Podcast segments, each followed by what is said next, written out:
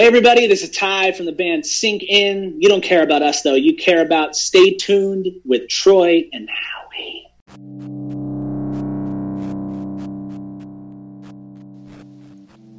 Thank you for tuning in to another episode of Stay Tuned with Troy and Howie. Please like us on Facebook, where you can click the anchor link to leave us a voicemail.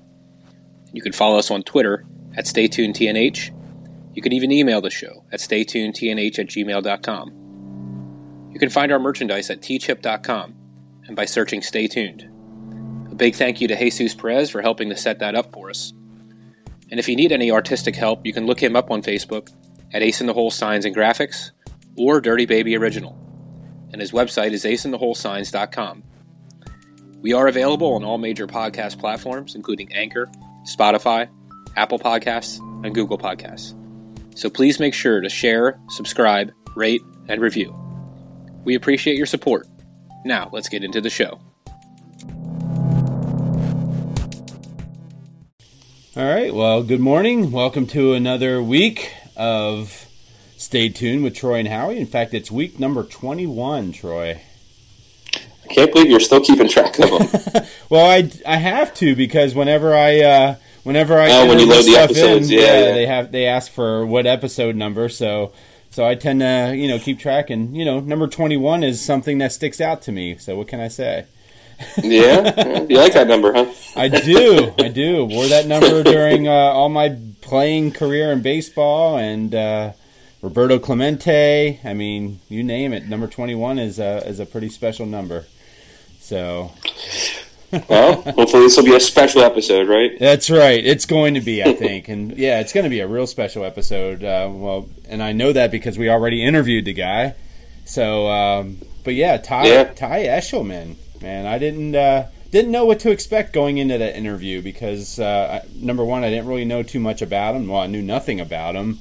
Um, You know, and then once talking to him, it was just real interesting, kind of hearing his thought process and and how to monetize off his business and and to keep it going and compare it to, you know, how how they produce music compared to like someone in the rock business, so to speak. Mm-hmm. And and I think I got a better understanding of why maybe the uh, the rock era is dwindling.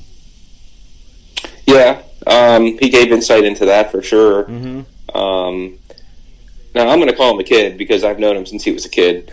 um, I haven't seen him in 20 years since that, but um, yeah, but um, he's a good kid. He, he seemed like he really had a, a you know has a good head on his shoulders. He knows what he wants to do. He seems like he has a nice uh, plan laid out ahead of him. yep, And um, you know we'll hear all about that in the interview.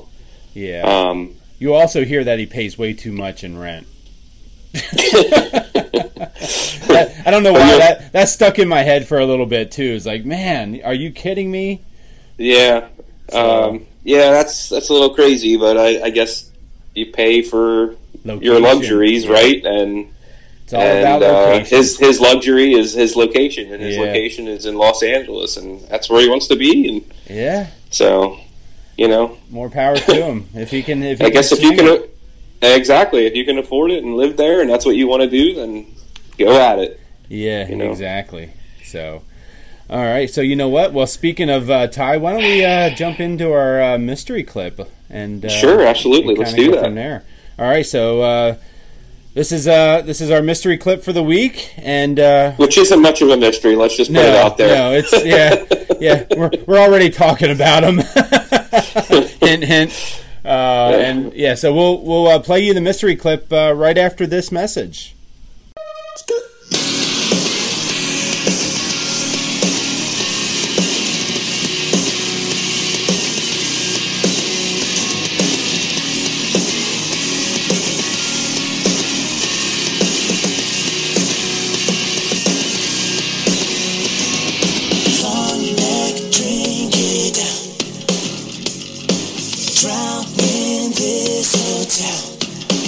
We've been fading for so long, so long.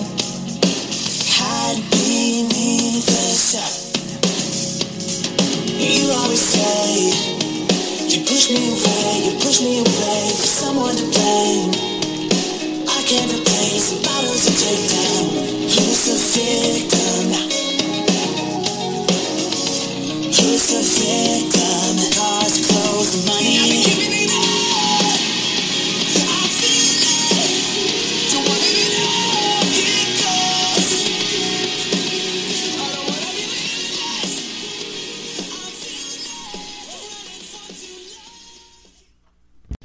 All right, and Troy, go ahead. You do the honors. You know. Hey, that was that was uh, Sink In. Uh, the band Sink In, and the song was Ghost.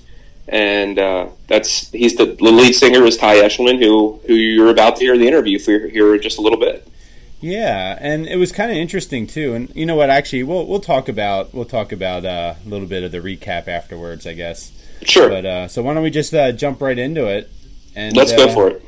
and uh, play this uh, interview with Ty Eshelman of Sink In. All right. Well, hey, uh, good evening, or I guess uh, what is it? Afternoon where you are, Ty? Four in the afternoon, bright and sunny, Ah. hundred degree day in October. Oh man, you suck. I hate you. And where is that? Uh, Los Angeles. I'm uh, Nice. just outside. Uh, it's it's called Granada Hills in the, in the valley, right over the mountain. So.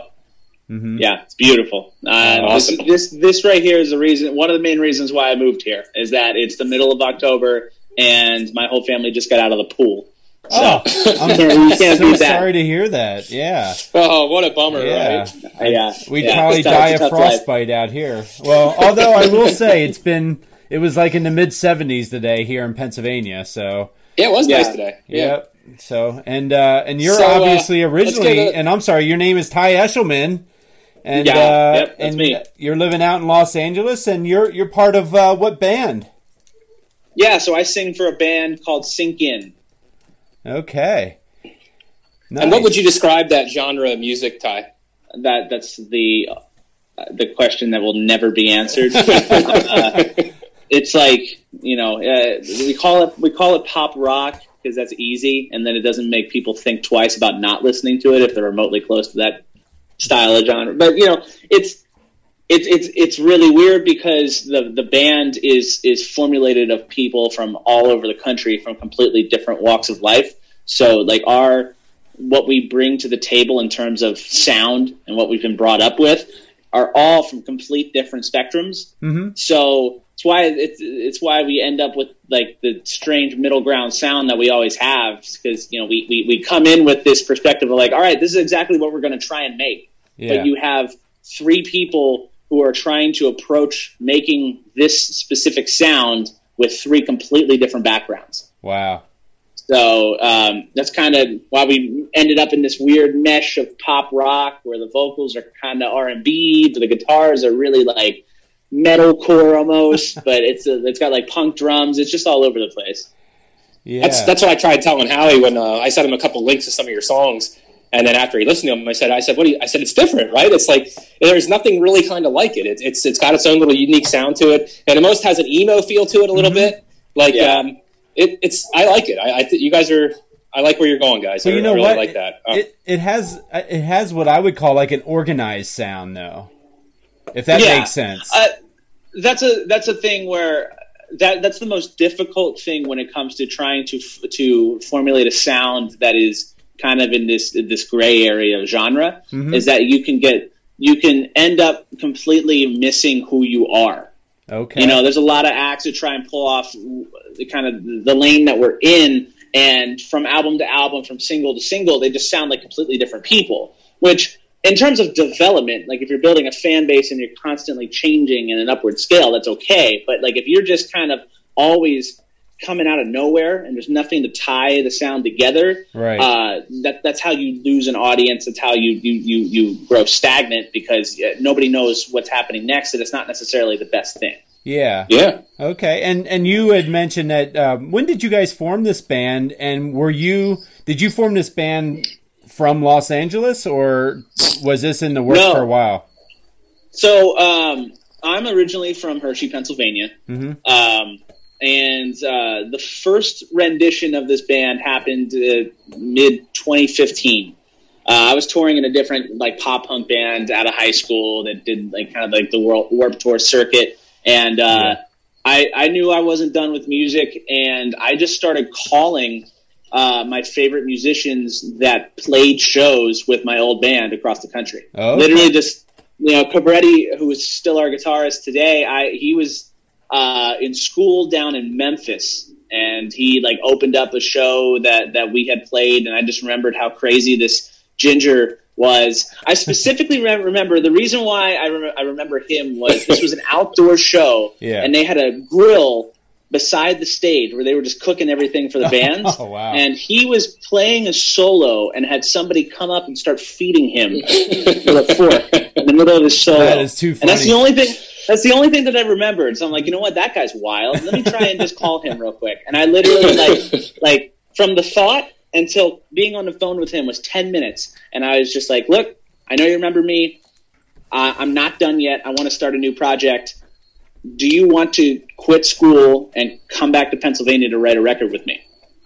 And he was in Pennsylvania within three weeks. Oh wow. Get. That was like kind of the yeah. That's kind of the concept of this entire band. Josh, same thing. He he opened up uh, for a Sink In show early on when we got started, in, like the first rendition. Uh, really, who Sink In is now kind of started. It was really the nucleus uh, began making music together in 2018. Okay. Okay, Um, and and and not to leave your other two bandmates out. What were their names again? Just to throw that out there. Josh and Cabretti. Josh okay. So Cabretti. uh, Cabretti is still in Pennsylvania, and uh, Josh is in the middle of absolute nowhere in southern Illinois. I mean, he's uh, he is one of like population twelve in his town. Jeez. Is he is he originally a Pennsylvania guy too, or no? No, no, No, he's not. raised Okay. out there. Okay. wow. He's a big six three guy covered in tattoos who plays in a band uh, in the midst of uh, uh, a sixty five and up farmers demographic, and he absolutely wouldn't have it any other way. That's great. Sounds like he fits right Uh, in. Yeah, absolutely. in So southern that's Iowa. that's the roots. That's the roots of uh, the band, I guess. What what are what are your roots, Ty? I mean, obviously, Uh, you said you were you grew up in Hershey, Pennsylvania. I knew that. Um, I did fill Howie in on that, but kind of tell us uh, how music just kind of came into your life and where it all started for you and, and how it developed. So um, I I was an athlete my whole life, uh, all the way up through high school, and that was kind of like the truly the only thing I, I, I cared about in my life was just being a basketball player. And uh, I had a pretty significant injury uh, my freshman year of high school, and I just needed um, just needed an outlet.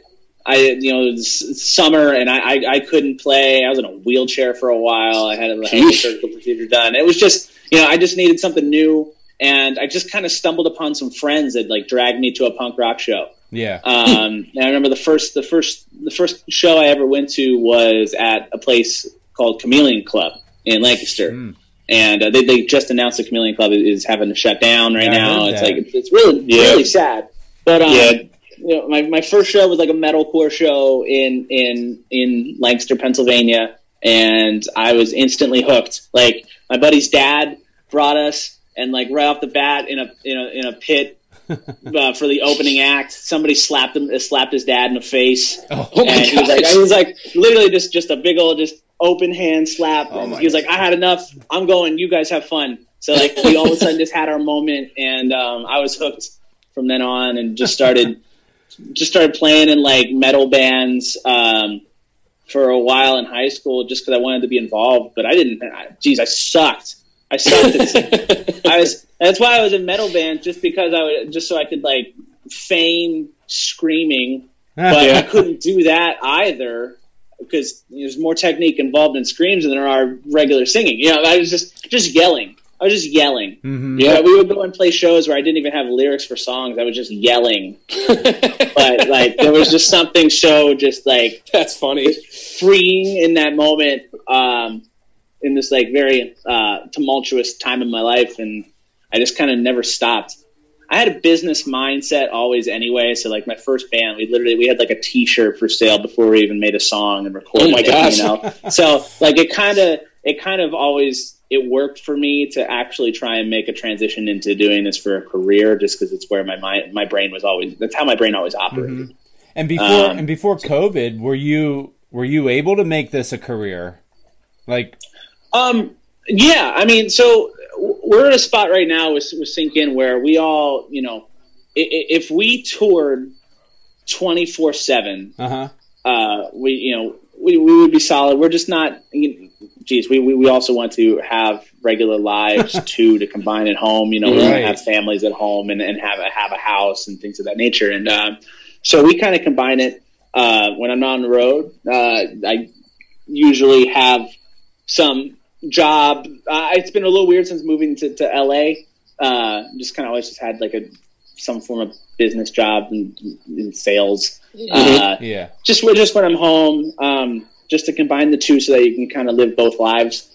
Um, the goal is to get there. So when uh, I, Mhm. I'm at home, I don't have to worry about making ends meet. hmm Um, but uh, you know, COVID has kind of made that difficult for us for sure. Sure. Um, but yeah, that's where we are, and I've been doing it now for be, between the two bands. I've been I've been touring now for the better part of eight years. yeah. Oh, wow. Um, I mean, I my I've my first tour was at 17, and then I mean, it was four days after my graduation. I went on like a three month run. went out went out to the West Coast. We just living in the van and just kind of started the whole DIY playing bars, punk rock lifestyle for a while until Wow. we started growing. Is that is that when you pretty much put your roots out in the West Coast there? Then that right after that, or or was that pretty That's recent? a, th- that's a weird story. So um, I I moved out to LA once before, um, and I you know no money, just packed enough to get to get a flight and get stuff that I needed, and I had enough money for one rent or for one month's rent, and I I found a spot in a house full of like eight guys that I knew. One of the one of the rooms was open. Said, "All right, I'm got I've got my my one way ticket. I'm gonna go and just bring everything I have, and I'm just gonna start my life out in LA." And I show up. I'm laying there on like the couch in this room on the first night. Just showed up in LA, and this big burly guy comes through the door. He goes, "Who the hell are you?" I'm like, uh, I'm Ty. I'm the new tenant. It's really nice to meet you. What's going on? He goes, "We don't have space for a new tenant." Like, what do you mean? Like the room's right here. He's like, yeah, no, we have somebody moving in tomorrow. Like, yeah, that's that's me. Yeah. It- I'm the guy. He's like, no, no, you have one night here. You need to go. Nobody, nobody from the house approved this with the landlord. oh my gosh! So I had moved out to LA, and I was just told, I was like, look, I can't. I got to have more than one night. I literally just came out. Like, can I have like a week? Yeah. And he said I had until Thursday, which was like three days. Oh, So Oh man! I had literally, I mean, I had no shot. I had no shot. Um, so I lived there on that couch for three days, uh, just trying to find a job. Luckily, I had a friend out here who was away in college, and she had her her room at her parents' house was a separate room from the rest of the house. It looked like it was almost kind of like an old garage. uh-huh. So it had a completely separate entrance from the house. And she was away at college. So she said, look, if you go in every night, like after like 1030, everybody's in bed. The baby's in bed. They'll never know. I already have my bed and everything still set up there. Uh, so, I mean, for months, I just would be out and about carrying all my stuff. And I waited until the whole family went to bed. And then I would hop their fence and I would go and I would sleep in the garage. and I did it for I did that for months. Um, Wow. Eventually, I sa- eventually I saved enough to uh, to buy a little mom van. Then I started living in the van, and I did that for a few months. Um, went on then I went on tour. Left the van there at a at a friend's place, and the van was towed. Oh I never no! had I never had enough money to get insurance to register it or anything. Uh, the van was towed, so they essentially were towing away my house, and I was like, I gotta kind of start from scratch. So moved back home. Uh, it, was, it, was, it, was, good that I moved back to Pennsylvania at that time because we started really touring uh, hard. I mean, that year we, we had we I mean, we were on the road for o- over you know I think I think it was over 220 days. Hmm. Wow! Uh, so it was that that was no time to be paying for rent in Los Angeles anyway when we were jumping out that far. Right. Um, Yeah. So I moved back. You're on the road so much anyway. Yeah, yeah, yeah. So I moved, moved back there for a while. Lived in in uh, lived just outside of Chicago in Valparaiso, Indiana, for a while with my now fiance, and kind of we eventually just made our way back out here two years ago. So Okay. uh, and it's what, been a weird journey reason? with living out here. What is the reason for coming out to LA specifically? Um, th- there's a lot. The the main reason being this is the greatest place on the planet, and I love living here. Okay. That's just the honest. That's just the honesty of it. You know, Yeah. uh, I mean, if it wasn't if it wasn't for that, I wouldn't be sitting here paying five times rent of what I had back in Pennsylvania. You know, it's, Right. it's just not uh, logistic. Logistically, it just doesn't make sense at all. But if you love it, you love it. Yeah. Um, additionally, I, I you know I am very much the, the business side of the band when it comes to uh, I mean just all, all, you know all the business decision making, and I wanted to be available out here because inevitably this is just where the majority of our business happens. Mm-hmm. Mm-hmm. Um, so I, it's just an easy way for me to be accessible um, when it comes to everything related to to the business. Wow. So, I, I I go back with you a little bit. Um, Yeah. I had worked at the school that you were, um, you know, a student at, and um, also I got to know your dad a little bit. I, um, not on a real personal level, but just um, when he was coaching high school basketball in our area, he coached a couple different teams in our area. Correct? Yeah, yeah. I mean, he he coached for over 35 years.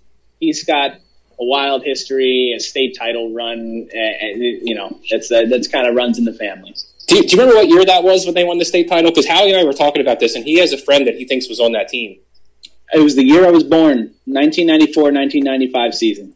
Is that right, Howie? So yeah. Well, I believe that's the only state title they have at Annville, right? Well, they lost that year. They uh, they went to Oh. the state title and lost.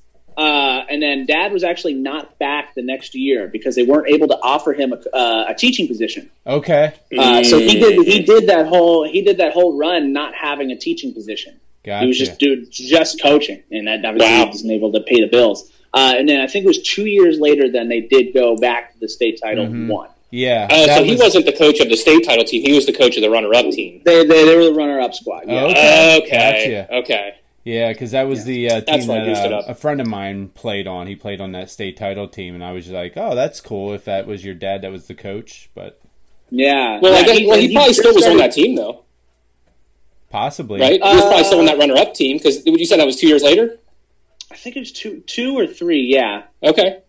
So Okay. either way, it Yeah, don't matter. But I just I, I I was trying to tie some dots there, but it didn't work out so much. yeah, my, my dad's my dad's actually coaching uh, again out here in California. He hasn't coached basketball in like eight years. Oh wow. And, Oh, uh, so he my- did so he follow you my- out there, or did you follow? yeah, him my my whole family, my ha- my whole family moved out here at the same time on my dad's side. So literally, this this this stemmed from a conversation of we went we went to, back to my dad's house one night, and uh, just my, myself and my now fiance, and we were we were going to sit down and tell them that we wanted that we were going to make the move to California okay. and like kind of right at the same time basically they they my my dad my stepmom and then my little brother uh, they told me almost the same exact time hey well we're going to move out to california Get out of here.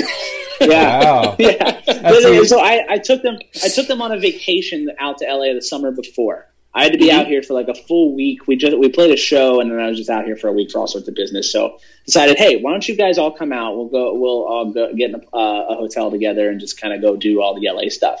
And I think that they fell in love with it right there. Yeah. Um, and it just kind of uh, it aligned perfectly. wow. So they they all moved they all moved out out here. Uh, my little brother's in high school out here now. My stepmom teaches out here. My dad is retired, but he just got back into coaching last year. Um, he just he just like snagged just like a local JV team, Hmm. uh, and they went twenty three and two. Oh, and now my. all of a sudden he's a so like it's a thing where look in, in, in Los Angeles it's it's hard to get hired out here because it's, it's it's some of the best high school sports on the planet. yeah. Uh, so there's this 65 year old man who just starts coaching again. He's not going to get an opportunity, at, uh, you know, as a head coaching job out here right off the bat. Not coaching for almost 10 years, uh, and that changed in in 350 days. That's crazy. That's So crazy. he's a, he's a head him. coach again now. All of a sudden, yeah, Yeah, good for him. Good for yeah. him. That's really And cool. now, but it's it's it's a high school team now, though.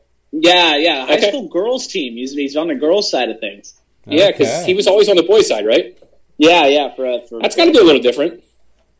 Yeah, uh, he he had a couple. He had like two or three years of coaching girls previously, uh, Mm-hmm. but it's a it's a it's a whole new world for sure for him. But That's he's awesome. excited, and that, that's good. So speaking a whole new world with you with uh, COVID being around and all that stuff, and from what I understand, California is even more shut down than Pennsylvania.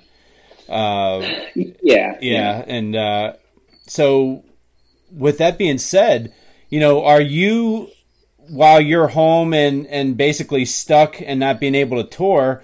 Do you find now that you have more time to write your music and get things together, or what's going on with that process right now while you wait for uh, the days to open again?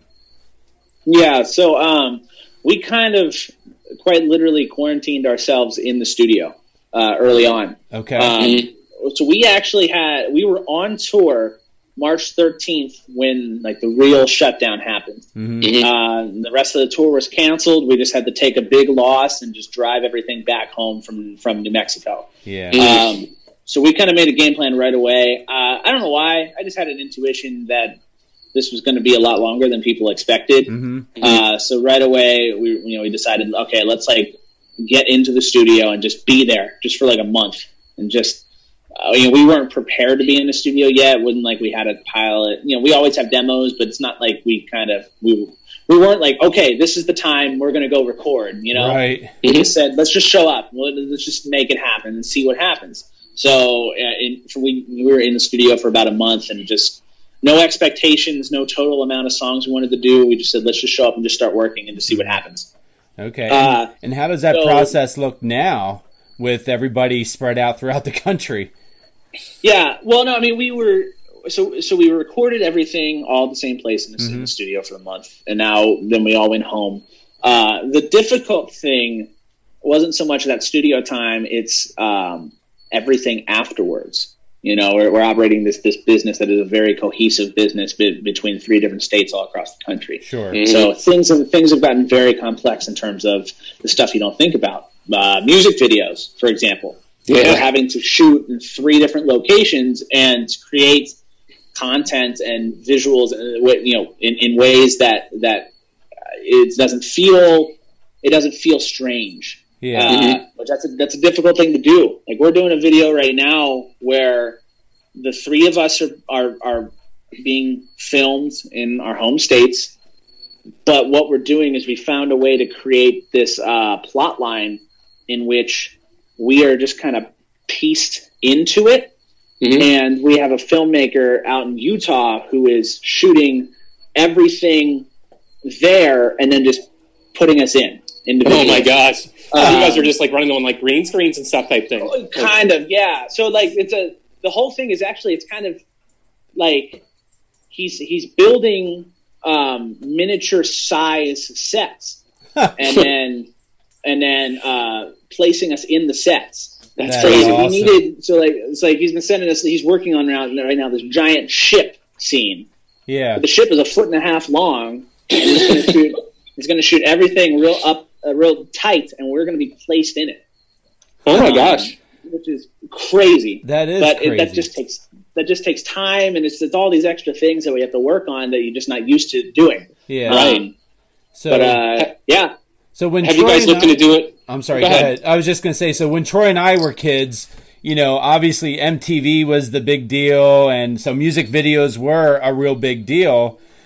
What like what is your thought process with doing music videos now? When maybe you know, like, what is the gain from doing such um, such things like music videos in today's day and age?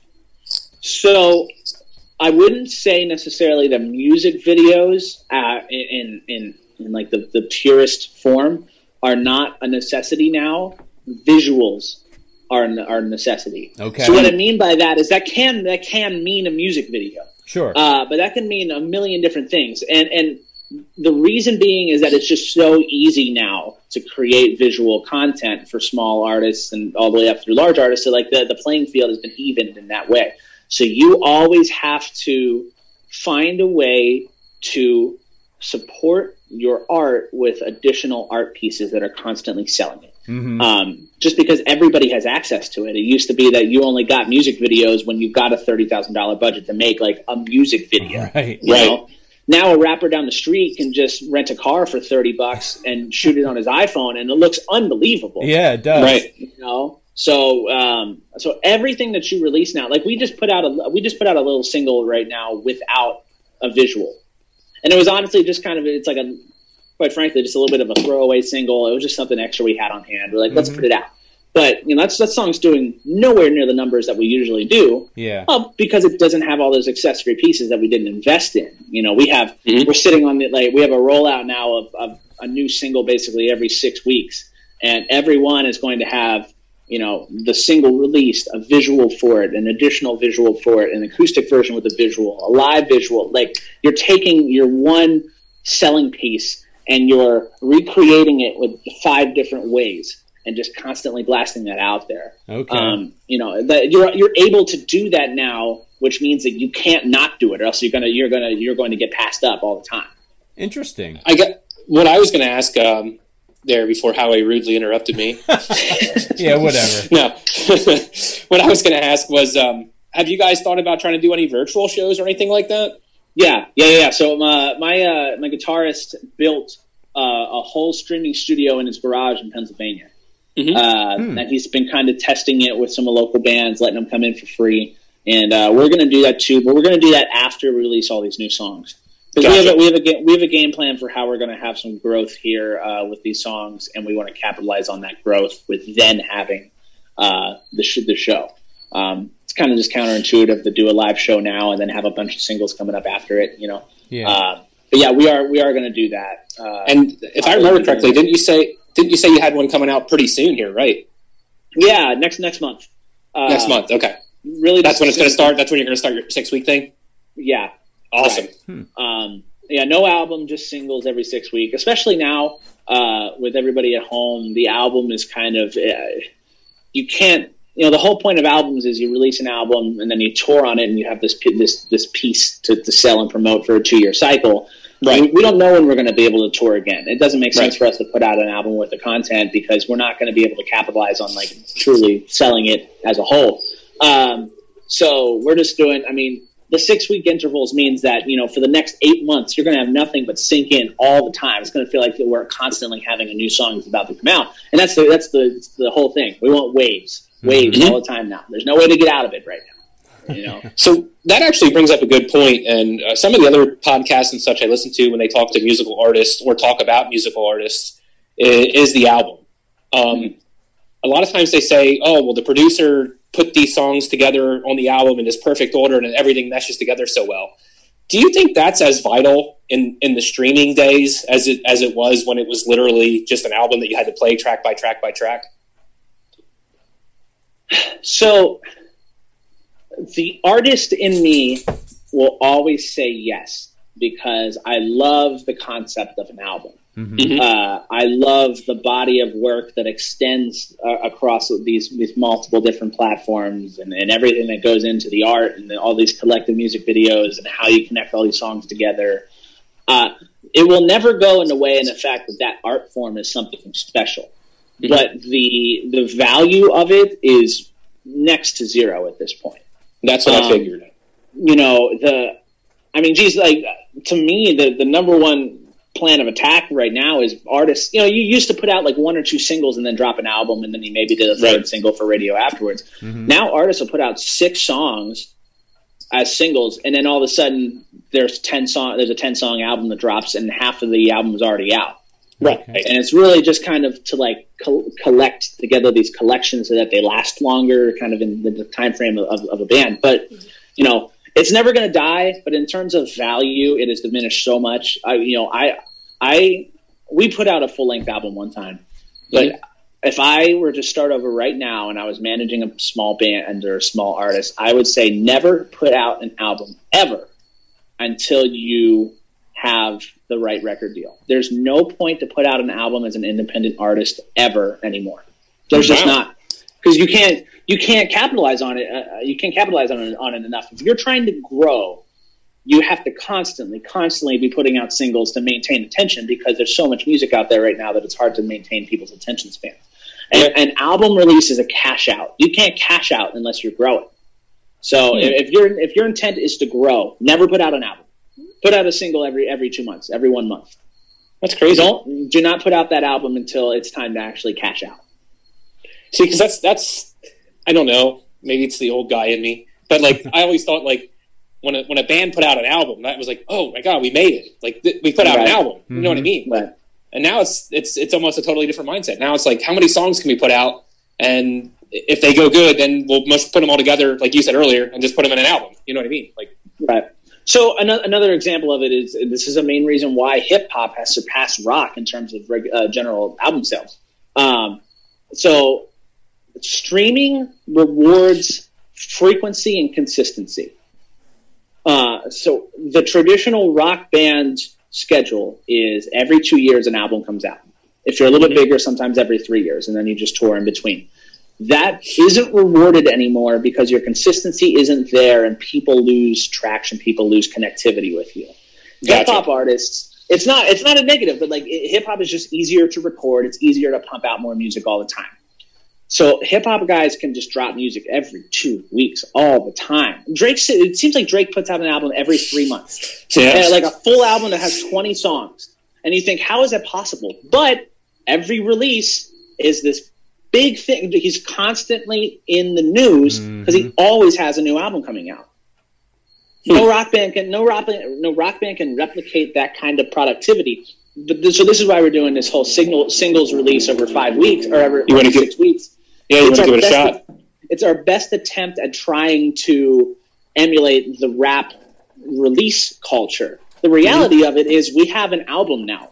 We would Mhm. just release an album, but we're not going to do it. We're going to go the route of what hip hop is doing and just try and emulate that as much as possible because they got it right. You know, there's a, there's a there's a rapper named Russ who up to this point has been almost entirely independent, and his he gets he gets a lot of flack all the time because he's just constantly constantly putting out new music and these singles. I mean, it's like every two weeks, and some of it is just garbage. Mhm. It's just what happens when you're when you're pumping out content that that, that fast. Right. But what happens is every five or six songs that he puts out, there's one that really hits, really hits, and then he keeps collecting them and keeps collecting them, and then all of a sudden he drops a ten song album after a year, and six of the songs were those hits. Mhm. And it's literally he's just like throwing products out into the wind and just waiting for them to catch. And then when they catch, then he collects it and he puts it all out in this collection that has sales attached to it. It has the merch attached to it. It has, it has an album attached to it. So it's just so where, like, interesting. Yeah, it's this thing where a lot of artists will trash that because he's putting out a lot of stuff that's kind of garbage. But he's just trying things. Like he is not. He has committed to not being an artist in terms of releasing and being a business. And I mean, it's it's working for him. You know, he puts out all those songs that are garbage, but yet he has 13 million monthly listeners and Mhm. has paid off his his his kids, his great grandkids, his great great grandkids' lives forever. Wow. He sold out at Staples Center last year. Oh my goodness. Yeah. And even putting out garbage though, it, it keeps your name relevant, right? Like, especially in hip hop. In hip hop, where there's a where there's a, a culture of like, uh, uh, he sucks, she sucks. This is what I like. This is what I like. Yeah. You put out something that's awful, you're getting a lot of news for being a guy that's awful because there's people on the other side that are defending him. There's not really that culture as much when it comes to rock world. Everybody's just kind of just, this is Mhm. what I like. Yeah. But like where there's where there's like a volatile tone in hip hop, he gets to capitalize on it because he puts out a, a, a massive single that really does well, and then puts out the one that people hate. But then everybody that hates it's going on their podcast saying how much they hate it, and now everybody's listening to it. So you seem like you have a really good head on your shoulders when it comes to the business sense of uh, of music of the music industry. Is that something that you had to research and really study before you said, you know what, I'm going to jump right in and do this as my career? I should have, but I didn't. Okay, all this, all this is from just uh, we're, we're we're the kings of listen to us when we talk about this because we did it wrong. Oh, okay. So That's like from your mistake. I, I don't know anything about the, the, the, the music business that we haven't figured out yet. I know exactly what to do with the stuff that we did incorrectly. Gotcha. So, Okay. Well, you know what, though, That's where that comes from. Maybe that's a good thing though, because you know it kind of kind of kept your passion towards the the success and wanting to, um, you know, master the art that you're currently doing. So, you know, maybe yeah, there's it's good it's, to it's that. a there's a there's a level of um, naivety that needs to happen if you're going to try and make it as a career in music Mhm. because everybody sucks when you get started. and Sure. it's like how how long can you lie to yourself until you actually get good? hmm You know how many people? There's so many people quit as you know they quit before they get good. Now, equally, you have to have the talent, you have to have the work ethic to actually get good. But if you have that capability, if there's something there, you have to lie to yourself long enough until it actually ends up being good. That's an interesting way to look at it. Yeah, I mean I, that's what I did. I was terrible. We're so bad. There's, there's, there, geez, even sink in. There's stuff that we put out that is absolute garbage. But I lied to myself long enough that now I now when we put out songs that people say are good, it actually has weight to it. You know, Yeah. it's just not just people showed up at the bar that were too hammered to think about whether or not songs were good. They were just hearing loud sounds. Yeah. And and, so, and now that you started figuring things out, you know, now it's time to maybe start monetizing on some of the things, whether it's going on tour, whether it's doing singles. And we were kind of talking before uh, we officially started the podcast, and and uh, I know you were starting to get into the streaming aspect of things. And uh, and and I'm sorry, you were talking about Amazon streaming, correct? In- Well, in I was just talking about any of them in general when I brought it up, but Yeah. Amazon's the one I use. That's why I said that example. But Okay. Yeah. so Spotify is is ninety nine and a half percent of our streaming. Okay. Um, so it's it's it's all it's all Spotify. The entire culture in terms of music business is all Spotify and Apple Music and Amazon are just acc- accidentals. If you if you sell some, they're great. gotcha. Um, but uh, yeah, that's that's where the majority of our sales come from. The way the, we were talking about how we get paid. For yeah. that. Um, right, It's, it's it's counterintuitive because Spotify is by far the worst payout system. uh, of course. Uh huh. the the the generalized the way it, it, it is changing. There's also there's there's so many lawsuits, but like the really easy ex, the the really easy explanation that I give for how most streaming works is you don't get paid X amount per sale or per stream. You get paid your portion of the market share. So let's say a streaming service made hundred dollars for a month, Mhm.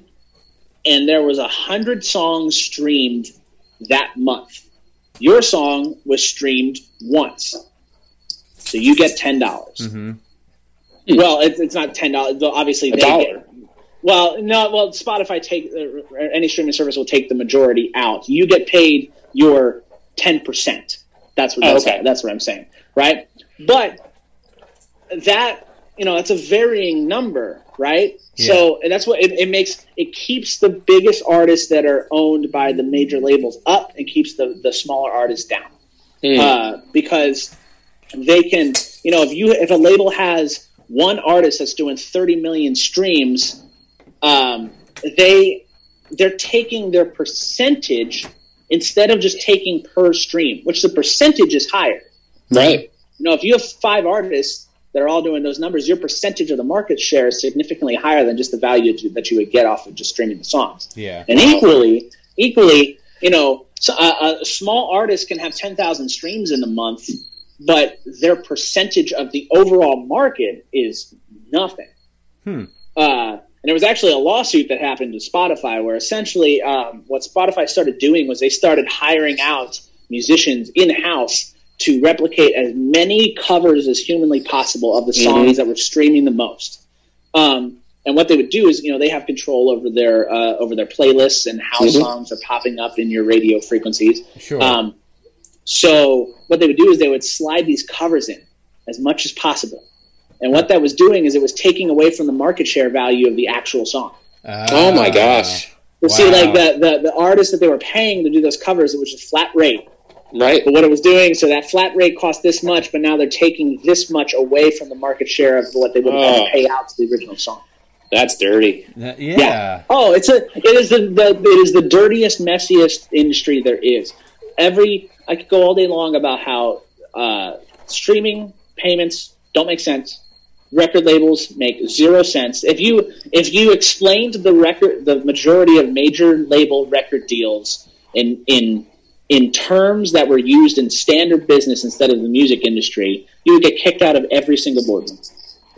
But and that's how that's always been. does it make any difference um, if somebody downloads a song or, or buys a song if somebody buys a song from one of the streaming services, such as like Apple Music or something like that, do you do you get a different um, cut of that? Yeah. And what if somebody just- downloads a song because they can stream it as many times as they want to if they download it to their device?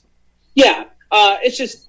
I mean, that is a way. It's just never going to happen again because Mhm. it's just ten bucks a month to have a have every song you want on, on Mhm. Spotify monthly. You know, it's just it, it does help, but I the way we say it now is if you want to if you want to actually support an artist, it's merch it's ticket sales. Yep. Merch, ticket sales. We are a Roman clothing store. That is our business model. We're like the real business of touring in a in a rock band is being a, a clothing store. Huh. I mean, in terms of in Wow. terms of the actual numbers, you know, we, we've been we've we've done pretty well for ourselves in terms of streaming. We, we have over, we have over a million streams. We have a song that's uh, our, our bigger single has three hundred thousand streams on Spotify. It's got you know we've got we usually have around twenty thousand monthly listeners on Spotify in, in, individuals. That seems that seems like a lot, but you know I get a I get a thirty dollar paycheck from that month. That's not No. you know I sell two I sell two shirts and now I've made that much money Right. Yeah. Yeah. you know so that's that that is the name of the game it, it is merchandise and it is and it is tickets So how do people get hmm. a hold of your merchandise and how do people get a hold of when when you finally do go back on tour? How can how can they find out when you go back on tour and where you're going to be and and wh- where they can get your merchandise? Sink, sinkinband.com and then just social media. We, we have all of our sales points through our social media. It's just at syncinband s-i-n-k-i-n uh, you know we always we always post merch releases like limited runs where something's available just for five days and you can Mhm. just buy it right there on the instagram page. That's that's always the best way to do that And how did you get the name Sink In by the way? I was just going to say that. yeah. So um, the way it happened was my old band was called Wings to Save, and we had our first album was called, or our first EP was called Sink In, Uh-huh. and the whole thing was it was like it, it was like a the album art with a, a wolf, and it was this like metaphor for like you know literally like sinking your teeth. Like there was just like a bunch of like teeth references. Um, but the band sink in stemmed from when my first band split up and i'm sitting at home in pennsylvania just gutted and i'm like I- i'm not done with music. I know i'm supposed to make my little impact on the world through music. How do i do this? What do i do? And like the theme of sink in in a different format just kept popping in my head. I was just saying like look like if i know that my little impact on the world is going to be through music i have no option other than to fully immerse myself and sink in Ah. to that no matter what. So like what that what that meant for me is like I'm the kind of person that if I'm going to go all out in something I have to I have to like it's it's throw myself in it. You know, that means something different for everybody, but for me that literally meant sinking into just throwing myself out into Los Angeles and living in a van for a year to find Yeah. the right members and to start the, the business partnerships and everything. Like that's that's what that meant for me. That's a Um, cool story. Yeah, but I say that all the time on, on stage. Like, look, sink in means if there is something that you are called to do in this world, and I don't care whether that means garbage man, teacher, musician, whatever. If you know, I, I, I truly believe that people have callings and intuitions towards what they're supposed to be. hmm And no, and mo- the vast majority of people don't pursue that because they're afraid of just jumping in. And you know, I always say like you have no choice but to fully immerse yourself into that and sink in and sink into that and be the best version of it. Again, if, if that means you love being the garbage man, you better be the best garbage man you can possibly Ah. be to be fulfilled in that. You know what? I- Um, and that, is- means fully jumping in. Yeah, that that makes so much sense, and I'm I really like to hear that outlook on life too, because I've always said that even like um, you know even when you know with where I work, if I were hiring staff or whatever, uh, I would be like, you know what, I don't care if you're the uh, the the cashier at Walmart, you know, if you're going to take on that job, why not be the best one there? You know, there's no reason why you shouldn't excel at what you're doing because uh, that just gets you into a flow of no matter what you do in life, you're going to always want to excel, no matter what level it is that you're at at the moment. So, and those, and those people are the most fulfilled people in life, right? You see all those videos all the time online of people who are doing these terrible jobs, but they're they're just the most amazing people. Uh, they're they're Yeah. so talented at it. And you see those guys that are just working in these like mass fish factories where they can just like chop up like 60 fish in 30 Right. seconds and they're just like throwing them across. They love their job Yep. because they're so good at it. They're genuine. That they've just they're like it's you can't be that good at something and not be genuinely invested in it and have your joy from being successful at that. Right. Right. You know, cool. that that guy who's doing that is getting more out of his life than the person who's at the job that is of higher value to most people, but is miserable and isn't that person for the job. So, so who's So, your uh, musical musical um, influence? I guess you can say. I'm sorry, uh, can you say that again? Yeah, I'm sorry. Uh, who is your musical influence? Like, what what led you to wanting to uh, to perform the art that you perform and and and go the route that you're going? So, I mean, I, I I listen to all sorts of stuff. I grew up in the hip hop world. I mean, I, I listen to more hip hop than than anything. Uh, but like when when it came to actually pursuing music, it was all of like the like the punk hardcore bands that I was into in high school. Just did like trashy shows and little dive venues around Sure. Central PA. I loved that. I, I like I found my identity in that. I found a new culture of people in that that were really accepting of me. Uh, uh, I was very thankful that um, for people my age who, who grew up in the, the music scene that I was into, Lancaster, Pennsylvania is world famous. There's some of the best metalcore and hardcore bands in the world in Lancaster, PA. It started from a band called August Burns Red. It's like a, a really technical metal band Okay. uh, and then it stemmed to everybody. You know, they they were so big that it brought a whole culture of people with them.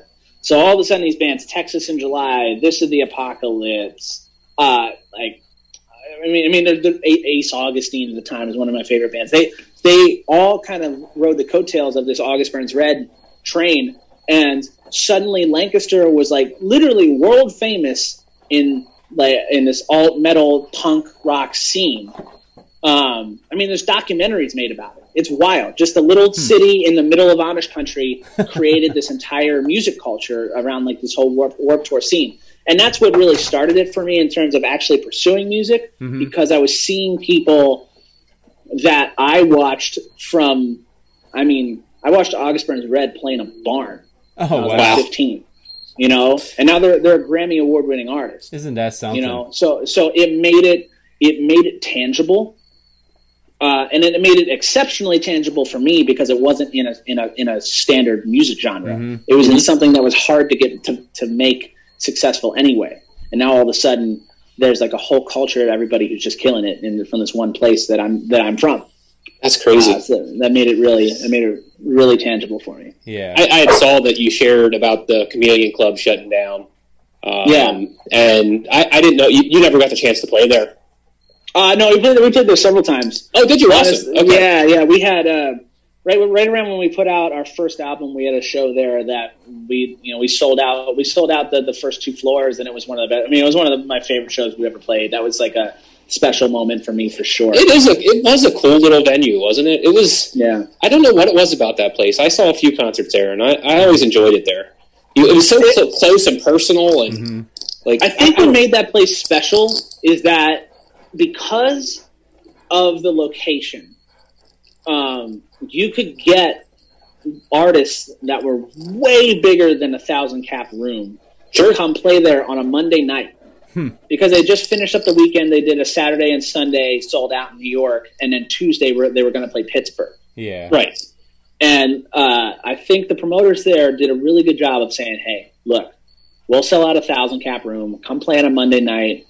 You're going to be making extra money this way. Like it's just direct routing. Yeah, it's right on your way anyway. Like Right. you literally, like we used to do these like late load-ins where like most like a tour that would usually have a load-in and a sound check at like noon was doing sound check at like three thirty just because they were making it easier for artists because they they was like, hey, just stop by real quick, you know. and then all of a sudden, you would end up with these shows that like the list of bands that and artists that have played Chameleon Club is absurd. And Yeah. you're like, how's that? How's that even possible? On that tour alone, they were selling out eight thousand cap rooms. Wow. Yeah. Well, they just they were like, hey, just stop by on Monday, Mhm. stop by on Tuesday, and I think that I think like that culture, it made it cool because then when the local bands would play on the weekends, it felt like you were sharing, you were playing that same stage Right. that somebody that was your idol was just doing before.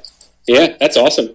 Huh. Um, have, have you found? Um, I- I know personally, I've heard you a couple of times now on one of our local radio stations out here. Have you found yourself uh, finding any national airwaves out and about?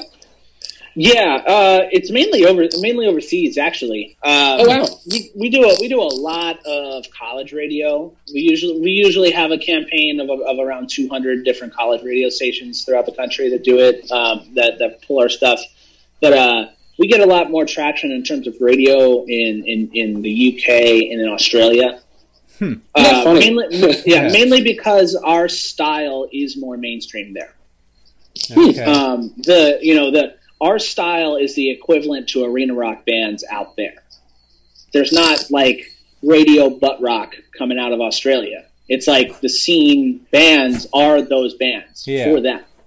So it it just kind of ends up uh, you get a little bit more mainstream traction in the, in those directions. That's cool. It's kind of Yeah. funny because we, we, we interviewed a uh, well they're they're teenagers but they're a country uh, duo and uh, and and they probably mainstream more out of uh, the UK as well which is really weird to hear Yeah. like a, a country group doing that but I guess you know I guess out there all music is appreciated a lot more than in some areas Yeah, it's just, it's just harder in in, in uh, the states. Um, people who say that payola doesn't exist anymore are lying to themselves. So you you just you need a lot more financial backing in order to get onto regular radio in the states. yeah Did you get a chance to tour overseas at all? Not yet. Uh, Okay. That was was kind of hopefully in the cards here with this next year, but that's very much on hold right now. yeah Um, so uh, we're, we're, we're, we're working on that for sure. We want to be able to combine that with a with a festival run because the festivals in the UK are just Yeah, I heard you're that's, that's, that's where it's Yeah. at. Um, So we want to make sure we get to that to that platform first before we pursue that. Um, but it's in it's, you know that's a goal of ours for sure. That's awesome. yeah wow Were you going to say something else, Howie? Because I had another thing. Oh go ahead go ahead Okay, I thought you were going to ask something. Um, so I wanted to get to the bottom of this whole. I don't even know how you say it. Uh, skirt or whatever that is, or that Oh, has to be some sort of inside joke, doesn't it?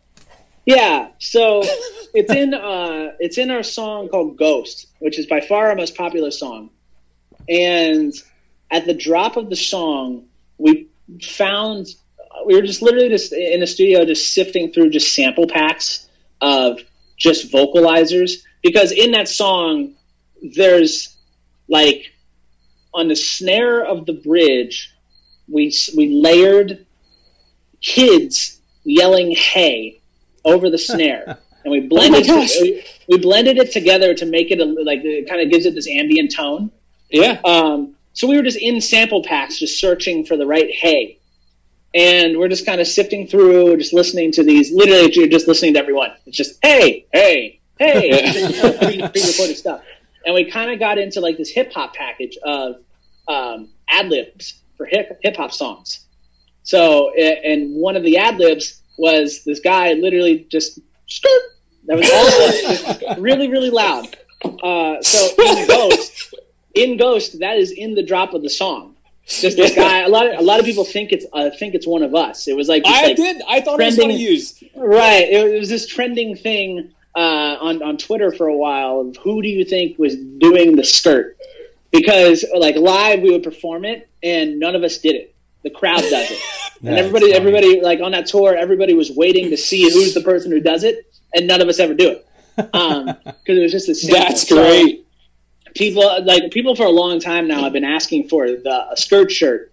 Uh, they literally Oh, I saw you just dropped it. Yep. yeah, so for Hall- for Halloween we did this like ho- pumpkin bleached shirt. Uh, you know, like like the really popular shirt that just has the ampersands all over it, just blank and blank Yeah. and blank and blank. So we did that, just Halloween themes. So just did like like ghosts and riffs and sink in and skirt. Yeah. Oh, that's great. So But that's on a, this- it's on a shirt now. It'll probably be on a bunch on a bunch more. So does this guy when he set when he does this loop or whatever when he does these voices like if somebody uses that like you guys did in that song he gets some sort of proceeds from that I would imagine right Uh, it's just no, it's it's or does he get a flat rate just for do, using his voice on the on the on the loops So whoever formulated the sample pack does the, the, whatever business is on that end.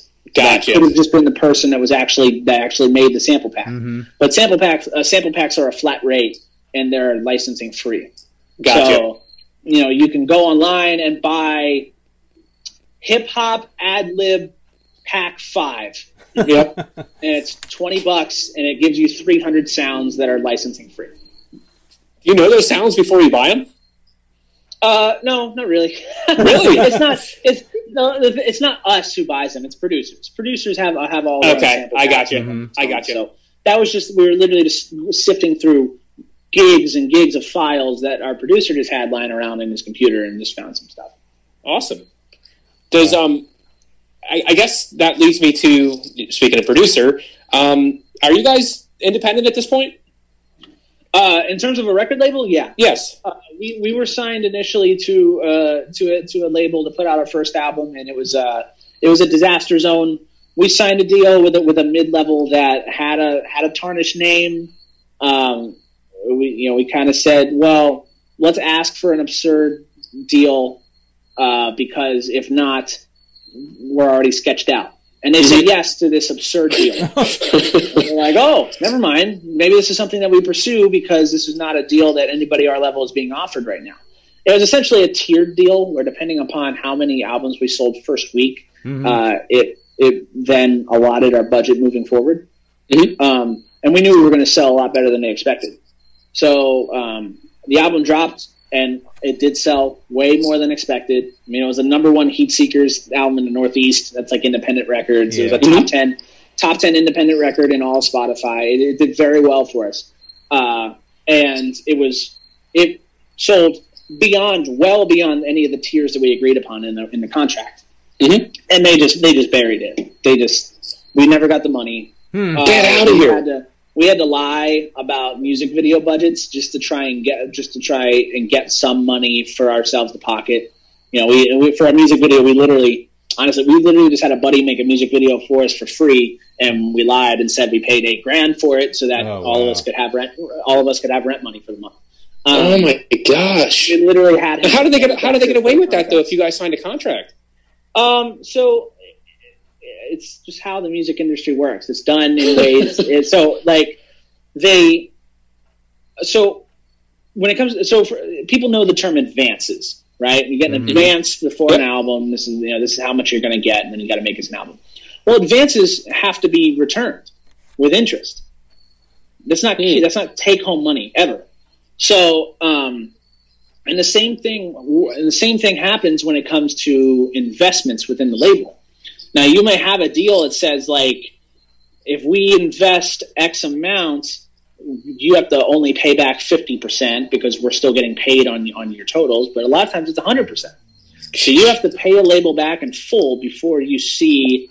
You know, it it may say, you know, you might have a 70 70 30 percent split when it comes to royalties. Mhm. You don't get that until you pay them off hundred percent. And as long as they're finding ways to bury money within the books, you may never get back to hundred percent. Hmm. oh my gosh! So, like for us, it was it was getting buried in the books. So they would tell us that we were getting a print ad in a magazine and it cost three grand, but they the print ad comes out and it's an ad for five different bands on the label on the same page. Oh But they gosh! ran but they ran the numbers in the books of being the total cost of the ad five times, Oh my gosh! and we're never going to make that back. No. Does that make So you we hesitant? Does that make you hesitant to uh, ever join a label in the future or stay independent? So it, it, it's hard um, because we're always hesitant. But an unfortunate thing with our specific style is that there is a barrier of entry for when it comes to record labels Mm-hmm. uh, and and success moving forward. Because, you know, any any pop artist, any hip hop artist can put out a song on SoundCloud, and it can go, it can have the level of viral that uh, an artist has to take you on tour. You know, it just you just got, you have a little bit more control over there. Um, Mm-hmm. The labels and booking agents in our scene, I think, like to keep the, the door shut as much as possible. So when it comes to tours that are really successful, It is very rare that you see an artist that doesn't have a connection either via a label, management agency, or booking agency with the headlining artist. Mhm. They're taking care of their own, which is fine. But like, if you have aspirations of getting to that level, it is way harder to do it on your own in that scenario because of how you have to make money off of touring. So we have to we have to get on those tours.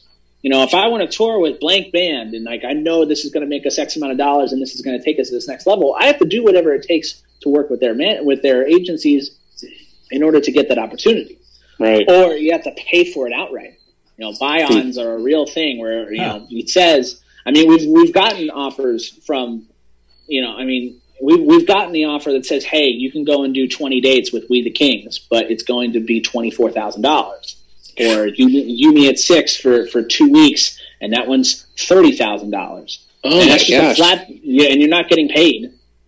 That's just here's thirty thousand dollars. You get to go play these shows now.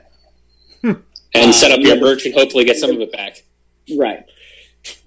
So Wow. if you want, if, uh, you know, so we know that we have to sign the right deal in the genre that we're at, at least for the next step. Yeah. Beyond that, I think a lot of bands are having success, and once they get to that next tier, to then go independent after like two albums, Sure. so they can just start cashing out on their own because they have the they have the connections and they have the growth that they need. Sure. Right. For us, we, we, we know that we need to have the right team in order to make the next the next jump So and we're working on that right now. Uh, you know, I've been having a bunch of meetings with in regards to these new songs. They're, they're these new songs are really just our shopping point Mhm. um, in terms of business, and we're going through that right now. And it, it is it is hell and a half, especially right now during the during the quarantine because nobody knows what. I mean, it's hilarious the amount of meetings I've had, and I've heard somebody that I've like idolized in the business literally go, "Yeah, I have no idea what we're doing. We're losing so much money, and I don't know what to do." Mm. You know, Oh. so um, it's weird, but it's where we're at right now. It's probably mostly um, really hard for the for the artists such as yourself that are you're you're you're almost there. You need to get over that hump there yet, and now this happens, and now what? You know, so It, it, it could go one of two ways. I think that this. I think that. Uh, I think that the entire pandemic is going to uh, really allow the great artists to get creative and, and expand, and it's going to divide the ones who probably wouldn't make it over a five year period, and Mhm. they're going Right. to decline faster. It's really Well, going to. It's going to separate people a lot faster. It's gonna weed them out, Well, I- basically. yeah. I almost said that when you were talking earlier about when you were setting up this whole uh, six week single release type deal.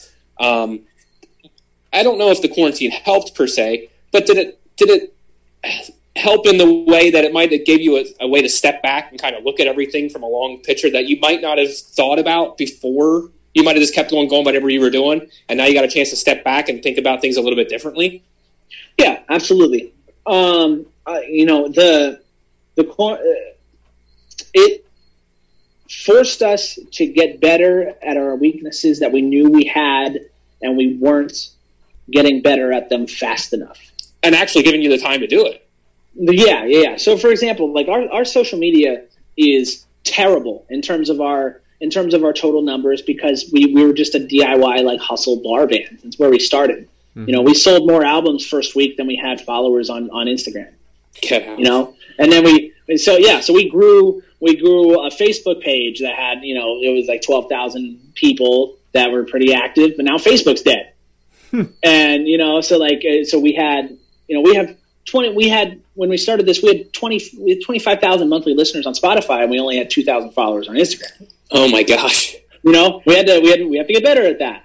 Um, and that's like that's just terrible. like it's terrible. So uh, like it literally gave me the opportunity to be like, all right, I'm going to be this Instagram guy now that is just constantly creating content uh, and backlogging content. Like we haven't really released a ton, a ton since this started, but I've just been making nothing but content.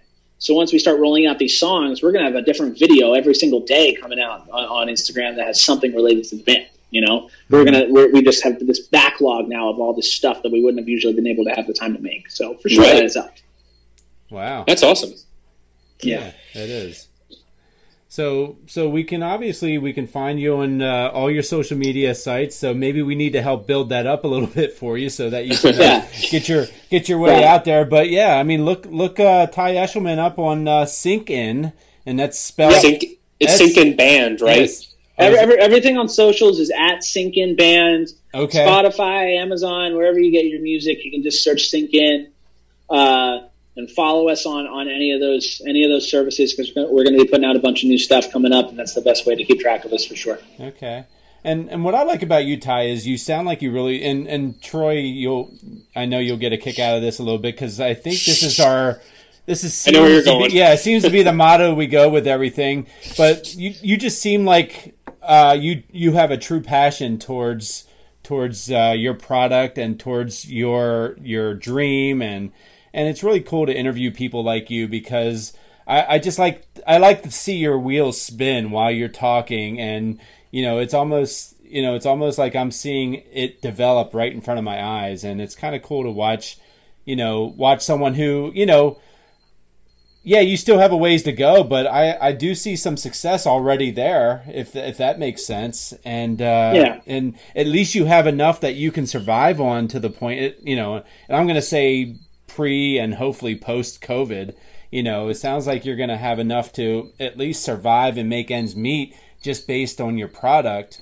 and uh and then you know one day you're going to get to that next tier like you say you know and once you get to that Yeah. next tier then uh you know sky's the limit i guess so it's really cool to see somebody well- do that I appreciate that. I, I think, I think the number one takeaway when it comes to my story and how how I'm I've gotten to where I'm at right now is literally just work ethic. Because I, I'm not somebody that was born with the talent. I'm not somebody who's been born into the money to fund it. Not somebody that's been born into the connections needed to make it happen.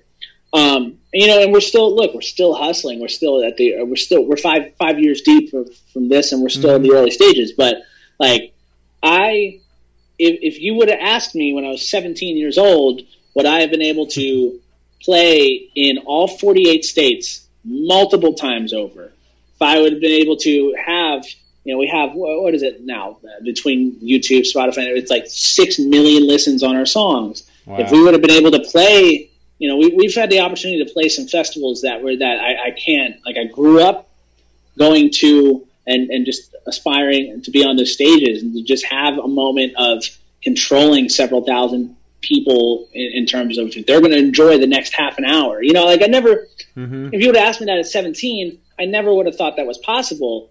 But uh, and it, it just, I think that's just a testament to work ethic. yeah Like if you again, if you find the whatever calling it is, and, and you feel that tug constantly, you have to jump into that and put the work ethic into that because that that's where our joy from life comes from right like I, I don't if, if people saw the amount of hours that I put into uh, my music career on a weekly basis, you know, that's an 80 hour work week every single week since I was 18 years old. Mm. But it doesn't feel like it because I love that. Exactly. I love waking up and I love waking up, getting a pot of coffee, sitting down, opening up, and going through emails for three hours. Mm. I love it. I love it now because I love it because it's like selling my art form that I love that I that Right. I love to make. Like that's that's the, there's nothing better than that for me. So I don't mind those hours because I'm finding the joy in what I love to do. So I think that yeah, I think that's just the takeaway from from from my story is that if you find something that you love to do, not only jump into it 100%, but find that work ethic for it. hmm Because if you can if you can lie to yourself for long enough, you'll eventually get pretty good at it. yeah definitely and not and not just jump in, but sink It's in. the sink in. There you go. That's right. That's right. Well, hey, it was really great meeting you, Ty, and uh, wow, uh, what a cool story you have. I, I like I like how you ended up in Los Angeles. I'm thinking, man, you got some kind of break where somebody, you know, where you had to move to Los Angeles because this record label was gonna, you know, sign you there, and you know, it's kind of cool to hear that story. And then not only that, but your your family follows you out there, you know, so you must have sold it. You must have sold the Oh, idea yeah. of Los Angeles living It's a out pretty- there. it's a pretty it's a pretty sellable place, man. It's Yeah. I look we're the the reality of it is we are going through some tough stuff out here right now. There's there's you know Sure. it's the pandemic is tough because of the pandemic. Mhm. The usual things that that you don't take that you take for granted every day have not been operating, i.e., Right. like you know street cleaning. The city's a mess right now. Oh. you know, just little stuff like that, right? Like Yeah. you don't you don't think about. We're going through some tough stuff. There's the, the the politics behind the issues like homelessness and everything right now is completely absurd in LA. Yeah. But man, I I love I love being in a place where it's one of the only places in the world where you can wake up in the morning, go surfing, go have lunch in Hollywood, and then that night go snow snowboarding. Oh, jeez. That, that's that's absurd, and people Yeah. do it That every is day of their crazy. That is They- crazy. every day of their lives. So you know, I mean, I'm literally I'm sitting by the pool in 100 degree heat, and I could drive 45 minutes that way, and I'm going to be in snow. Isn't that? Jeez. You can't beat that. and you're not far from Can't do that. Vegas, right? No, no, no, not at all. I'm like, I'm, I mean, I'm, I'm ten, I'm ten minutes, fifteen minutes of traffic away from away from Hollywood. Uh, you know, it's a half an hour away from the beach. Any any direction. I Yeah. I love it. I love it. Yeah, life sounds good for you, Ty. So, it. If, as long as you uh, don't ask me about the the forty seven hundred dollar rent, then we're then we're good. ah, yeah, good point, good point. But hey, you know what? As long as you're Hey. waking up with a smile on your face, that's what matters. Yep, and uh, you, you keep uh, driving the way you're driving with your band, and uh, that forty seven hundred dollar rent's going to be nothing to you guys soon. Yep. That's the goal. That's yeah, absolutely. And you know what? I'll say this with everybody that uh, that we talk to that, that plays in a band. When you guys make your way out to uh, you know central Pennsylvania and you need a couple guys to introduce you on stage, you know, hey, you know, I wouldn't mind. I wouldn't mind uh, having the a free the. MCs for the night. That's right. Why not? Why not? Absolutely, absolutely. Uh, Dude, Ty. I'm, I'm, I'm proud of you. I'm glad you're doing good, and uh, I, I wish you the best. I wish you got your band the best. Um, I have you guys on my list. I mean, every once in a while when I'm just shuffling through my songs, you guys pop up, and it's good to hear you. Yep, So, and you got a new fan here as well. So um, Hey, I appreciate you guys. Thank you so much. This was fun chatting. Mm-hmm. Uh, I, I enjoy this stuff for sure. awesome. absolutely, man. That was Ty. He's awesome, right? He is. He is. He's. Uh, he was actually fun to talk to, and uh, he seems like a very matter of fact type of person. You know, and Yeah. someone someone of his age. In fact, you know what? I don't think I ever asked him his age. Do you know his age? Um, that's a good question. Um, I'm trying to think back to when when I was working at the school and first kind of met him. Would have been 2002, So 18 and years ago. and they would have been they would have been in second grade. So so he's Um, probably early to mid 20s then. I would imagine somewhere around there. Yep. Yeah. Probably Okay. 20. Well, second grade. You're what? Seven. Somewhere around yeah. there. So 18 years So later. 2002, 95. So 25 ish. Yeah. Yeah. Okay. Well, good for him. Um, you know, he's kind of realizing his dream, which is um, you know to be in a in a band, and uh, and he's living in his dream location, which is Los Angeles. Like he said, you Yeah. know, where else can you go surfing in the morning and snowboarding in the evening? Yep. You know, Yep. so And it was funny to hear in that interview that th- this wasn't always necessarily his dream either. You know? Yeah, and and not only that, but he said he wasn't. You know, he he couldn't sing to save his life, really. Yeah. He said when he first started, he was just screaming, and he was in a metal band because that's what he thought you do in a metal band. You just scream, and and uh, and he found out there's a lot more substance to it. And he actually said in some in a lot of cases that it's actually harder to be in some of them bands because not only are you screaming, but there's a you know a, a method to the way you're singing while you're screaming. Like oh yeah. So. Well, you know what? Uh, being a baseball coach, Troy, I know what that's all about. You know, you can be screaming, you can be screaming for three hours long, and at the end of that three hours, man, you really like if you're not taking care of your voice and your and Mhm. and whatever, you're really drained. You're drained, and also you're you're hoarse, and uh, it's just yeah, it's not an it's not an easy. It's not as easy as it as you think to just be a screamer, I guess. Yeah. Well, I'm thinking of, and then uh, speaking of coaching, you know, he's, his dad being a basketball coach, and, and that reminded me of something. Uh huh. Um, I remember learning basketball coaches when they would yell or scream, they would never scream out to the floor or out to the to the uh, game. They would always scream down to the floor Oh. because it bounces off the floor and it goes out, and it's easier to hear that way. Oh wow. Okay. I never even I never even thought of that. Yeah. Okay. And where'd you learn that? So that? I don't know if they all do that. Um, one of the old basketball coaches. Uh-huh. Um, do you remember uh, Mr. Freiler? Oh yeah. Yeah, yeah, he was the one that would told me that. Oh, he, would, he would always yell down at the floor Huh. um, Wow. because the sound would travel better.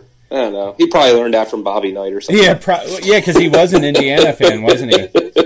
yeah, he was a little bit of a Bobby Knight nut. Yeah, he was. Uh, yeah, he, some could say he was a little bit of a nut all around. Former police officer. He was actually shot in the line of duty. Was he really? I did not know yeah, that. he was. Yeah, um, he retired I- I- just a couple years ago. By the way.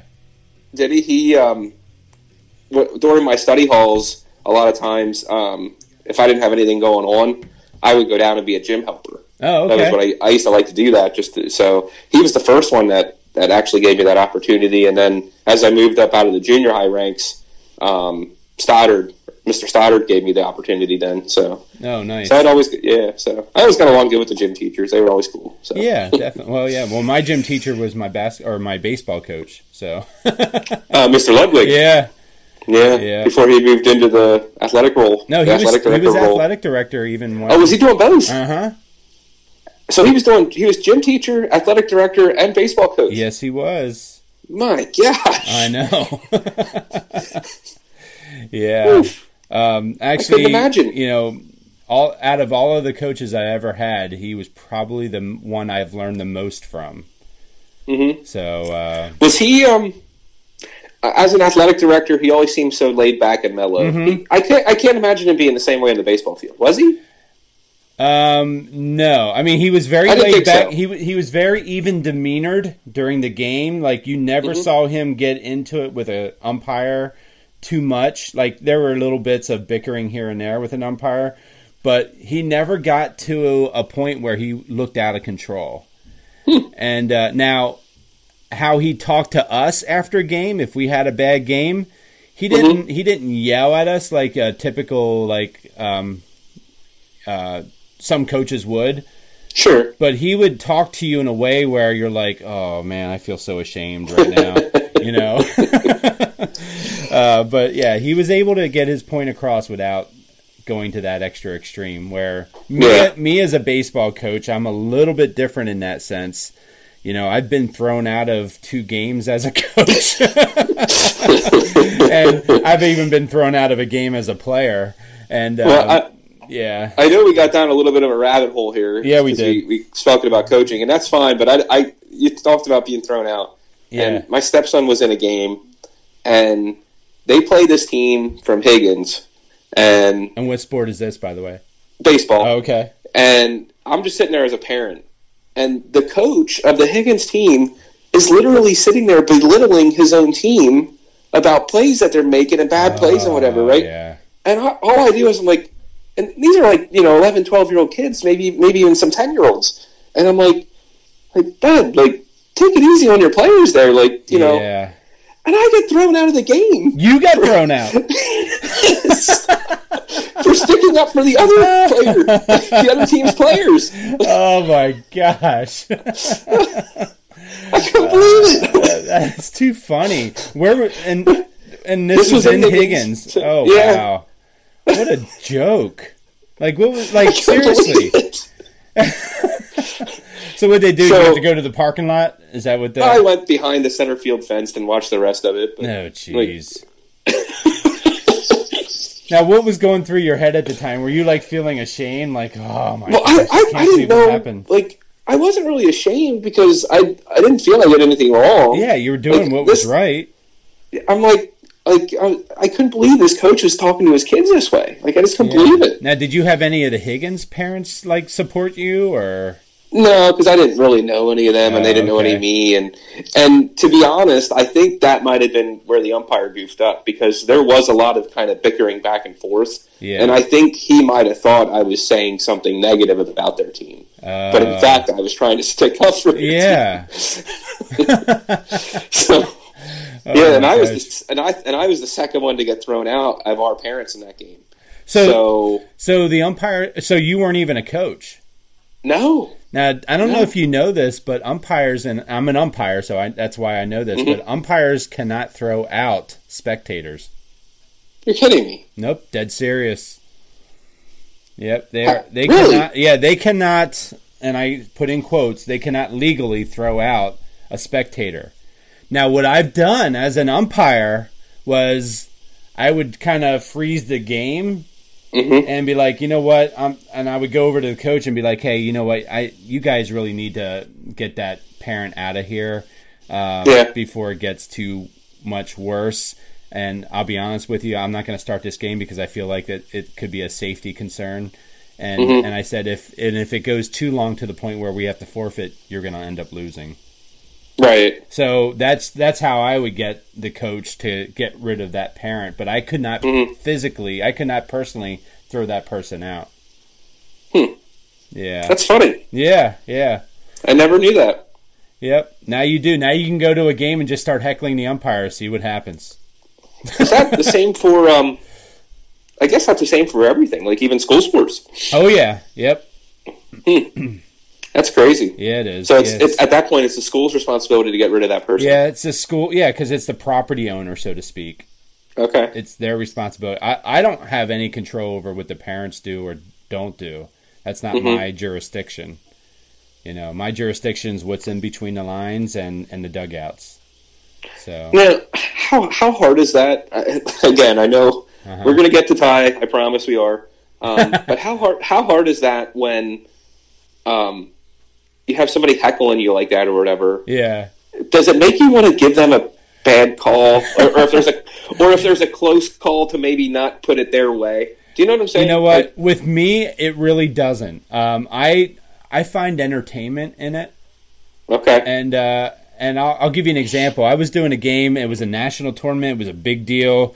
You know, kids paying fifteen hundred dollars per kid to play in a weekend tournament. You know, so they can get noticed by scouts and whatever. Wow. So so it's pretty high intensity, and no matter Mhm. what call I make, there's going to be somebody that just doesn't like me because it's not going for their team. And uh, but there was this one fan, and the fan you can just tell was so illiterate when it came to baseball. You know, some of the things that he was trying to say and scream out, and he was just screaming at me the whole game long.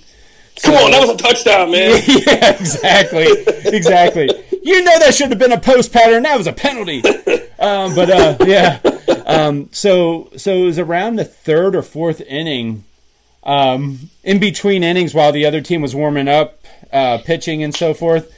I go over to that parent's side of the field, and I I literally go into the stands and I sit next to him, and I'm just watching the I'm watching the pitcher throw, and I turn to him. I'm like, "Oh yeah, you are right. You do have a much better vantage point than I do." and then I just get up and walk away, and then go back to umpire.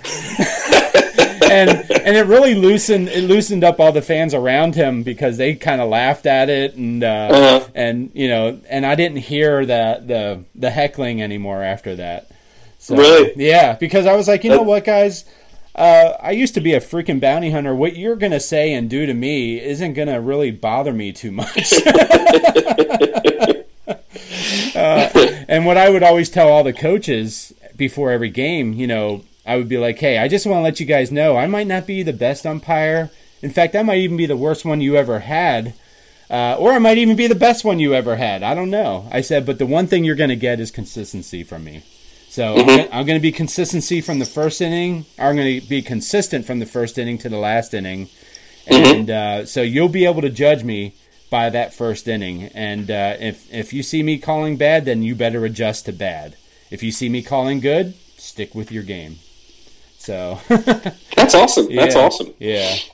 So, but yeah. So back to Ty. But, but anyway, back to Ty. Yeah. yeah. So Ty Ty's uh, and we kind of got into that rabbit hole because Ty, Ty's dad's a basketball coach. In Yep. fact, he's even coaching in Los Angeles now.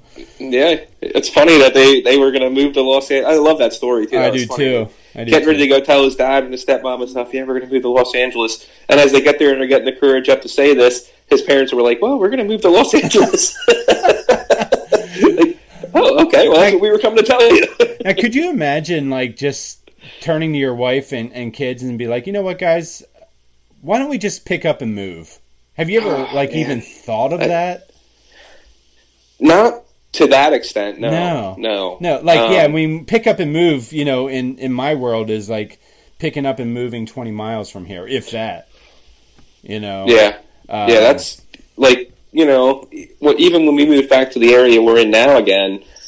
I mean, it was a little bit of a discussion. It wasn't just like, hey, you know, we, you know, we really like that area. Like, let's just go move there and see what happens. Right. And it's funny that you say that because we actually literally just had a friend that did that. um, they, her parents live um, in Florida, Okay. and they would go to visit them for a couple of years, and then all, then they kept talking about, it. we should move to Florida, we should move to Florida, Sure. and then all of a sudden she's just like, you know what? I'm just going to apply for a job, and if I get it, we're moving. nice. and that's exactly what happened. She applied Yeah. for a job, she got it. Okay. They're in the midst of selling their house, and wow. you know the, the the husband's still living back this way um, until the house sells. Yeah. But yeah, you see that a lot with like engineering families. You know, Oh, yeah? um, yeah, like uh, folks who are engineers, they they tend to move a lot, and it's usually because of work related. yeah, wherever their next project is or whatever, right? Yeah, so yeah, because uh, my my wife's family, um, her her uncle is an engineer, and uh, he, was, he was a bridge engineer of all things. And, Okay. uh, and he and and her brother in law come to think, or my brother in law, I should say as well. But um, but yeah, they they would just pick up and move, and uh, like I. That's how I went to. We were talking earlier before the podcast about what stadiums I got to visit. Mhm, Um, you know, I got to visit Cincinnati Red Stadium is because they were living in the Cincinnati area. So we Mhm. went to a game when we went out to visit them, and they were they went they were moved they were living in Canton, Ohio, Mhm. and then from Canton, Ohio to Cincinnati, and now. Um, and I think they lived in St. Louis, and I mean all over the place. And now they live here in uh, Pennsylvania, of all places. Yeah. So, uh, but yeah, it's kind of It's interesting. it's a cool thing. Like if you're into that lifestyle and, you, and you're and you don't really want to settle down per se. yeah, Um, because it's kind of hard to settle down if you're moving around like that. It really is. it is. You know. it is. and not just settle down in the sense of like have a home and build a home there, but I mean settle down, um, have your kids have some stability, you know, Mhm. get a group of friends that you really trust. Like that's got to be hard too, you know. Yeah. Oh yeah. Yeah, because it's it's probably not going to be out of the realm for me one day to um, pick up and move down south because Yeah, I remember you saying that. yeah, Yeah, yeah. I mean, I really I really have an interest in like the Tennessee area or even North Carolina area. Um, Mhm. I just want to. I don't know. I first of all, I don't like the winters anymore. yeah, yeah. The winters are getting a little old. I agree. Yeah, yeah. As I get a little old, so are the winters, and uh, Yeah. yeah. So it's just you know whatever. But, But yeah, uh, the So- Ty doesn't have to deal with that, does oh he? Oh my gosh, no! And what was he saying? It was like hundred degrees while he, we were talking to him. I'm pretty sure that's what he said. Yeah. Yeah, he's. I'm pretty sure he said he's sitting there. He said I wouldn't be sitting here in 100 degree heat if I didn't enjoy it or whatever. So yeah, yeah, Yeah, More power so- to him. I mean, I don't think California I, is the place I would go for. Well, really anything to be honest with you, from what I'm seeing with government and uh, and the cost of living and hmm and such. But you know, but it's not about cost. It's not about money all the time. You know, it's about passion and what you want to do and where you want to be. Mhm. and, and to be honest, um, you know, in in the in the field that he's in, probably it can't be a bad thing to be there. no. It's probably a perfect Yeah. location for him as far as rubbing elbows with certain people and so on. Yep. Yeah. So So, um, yeah, I really enjoyed the interview. Um, it's and like I said uh, before, it really seems they have, they have a nice path on how they want to do this. yeah, So be on, be on the lookout wherever you, you get your music. Um, they're they're going to be starting to release some signals here pretty soon. He said he's going to probably do it in like six week increments. So be on the lookout. You're going to keep seeing new music from them. Um, all their social media is at Sink In Band. So whether that's Instagram, Twitter, Facebook, whatever, find them. And uh, their website is sinkinband.com. yeah. So please look them up. Uh, they do have something on there too where you can sign up for uh, a text delivery. Um, you, you go to the website, you put your band in, or you put your, your you text whatever to this number, and then you get updates. Especially like when they start touring again, I think you'll probably get updates as to um, what their schedule is going to be like or how you can find their schedule that Yeah. type of thing. And if you look at their touring, I mean, they're they're all over the country. hmm You know, so Yeah, uh, and it, and he said he was really hoping to uh, to hit overseas, mhm. um, but unfortunately, when they planned on doing that, the pandemic hit. So, yeah, yeah. um, So but yeah, they have they have links to their videos and stuff on there. On their uh, they have st- this is where you can get all their merchandises on their sinkinband.com website, and uh, they got actually they actually got some sales right now going on on some of their merchandise too. So check it out. mhm. Um, I, I mean, here I see a shirt, or here's a CD for five bucks. oh, cool. Um, yeah, um, they have some shirts that are normally thirty bucks down to twenty bucks. There's even one down to ten bucks. Um, so yeah, check out their website, grab some merchandise. Um, this is a rough time for them, obviously. I mean, they're Yeah. getting by, but um, they, they can't do what they normally like to do. They can't go out and tour. They can't go out and set up their stands for merchandise. So if you can support them by going to their website and buying a shirt or two, that'd be great. I'm sure they'd truly appreciate that. Oh, I'm sure, most definitely. And and not only that, but when you do uh, when you do like them on their social media or whatever, let them know that you heard it here. Absolutely. You know, Yeah. and uh, and actually, you know, I I really thought I wasn't going to enjoy their music. I really did because I thought it was going to be kind of like a little bit punk rockish, Mhm. um, which really isn't my style. But as I was listening to it, particularly that song "Ghost" uh, Mhm. that you heard on the uh, mystery clip, uh, I was really impressed with the the quality of their Mhm. music and uh, and the quality of his singing because I was expecting this guy wasn't going to produce a good singing voice, especially Mhm. after talking to us. I'm thinking, oh, what am I what am I going to be listening to? You know, and then Mhm. um, yeah, the guy th there's some He got it together. Yeah, he got You it. know, we didn't ask him that, but I wonder if he went and took some vocal lessons or anything. I wonder. Oh yeah, good point. Good question. Um, I'll have to ask him that sometime, and then I'm just curious out of my own. Yeah, Yeah, ask for my- him for my and uh, let us know. So, um, we'll wrap this up by saying, um, boy, Braves, don't let me down in Game Seven here today. Come on, don't don't do this to me, guys. Uh, oh my gosh. Yeah, and Ugh. honestly, too, I, I really would appreciate. I don't want to. I don't want to start seeing Cleveland Browns fans pop out of the woodwork either. So if you know, if the Steelers can you know pull out a win, just to kind of keep those fans at a low level because they're not used to winning lately, and I have a feeling like if they start getting a taste of winning, we're going to start seeing fans coming out of the woodwork. Um, Well, but to be honest, I mean, like you got to think like they're not used to winning, right? So right. e- even even if they would start winning, like they'd blow it. So yeah. Now I will say, Bruce, one of our uh, one of our um, listeners and uh, picks of the week guy. Uh, Mhm. He is a huge Cleveland Browns fan, and he always was. In fact, he is from. I believe he is from the Cleveland area. okay, He- yeah. He speaking of traveling, he was a military guy, so uh, okay. so he did a lot of travel. But um, but yeah, he was uh, yeah, he's a huge Cleveland Browns fan. So uh, I'm sure he and I are going to throw a couple text messages back and forth. I said that uh, we, we were at a friend's house last night, and uh, there was a, a new couple there that we had never met before. I was talking with, Yeah. and her husband her husband was a Bills fan, and I'm a Bills fan. Oh wow! How And, the uh, heck? Where are you guys yeah. coming from? I don't know. I don't. He's actually from the Baltimore area, so um, but Really? um, yeah.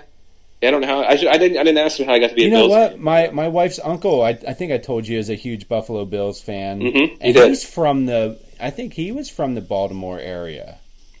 Well, maybe maybe they were fans. Before, well, they were obviously before Baltimore had a team, right? Well, I guess No. they had the Colts. Yeah, they had the Colts. So the Colts, but then they left in what, like '83 or something? Uh, you know what? I know it was in the '80s. That's for sure. Yeah, I'm pretty sure it was it was early '80s. I don't know why '83 is sticking in my head, but Yeah. anyway, Uh-huh. um, I said, yeah, I said if I was single and I ever had to do a dating app or something like that, the only description I'd have to put in is Buffalo Bills fan because that. Right, it tells you everything you need to know about a guy, right? Okay, Yeah, right. He's he's he's loyal, right? Blue- he doesn't expect collar. much. Like, Yeah. like I mean, his, he has low expectations. Yeah.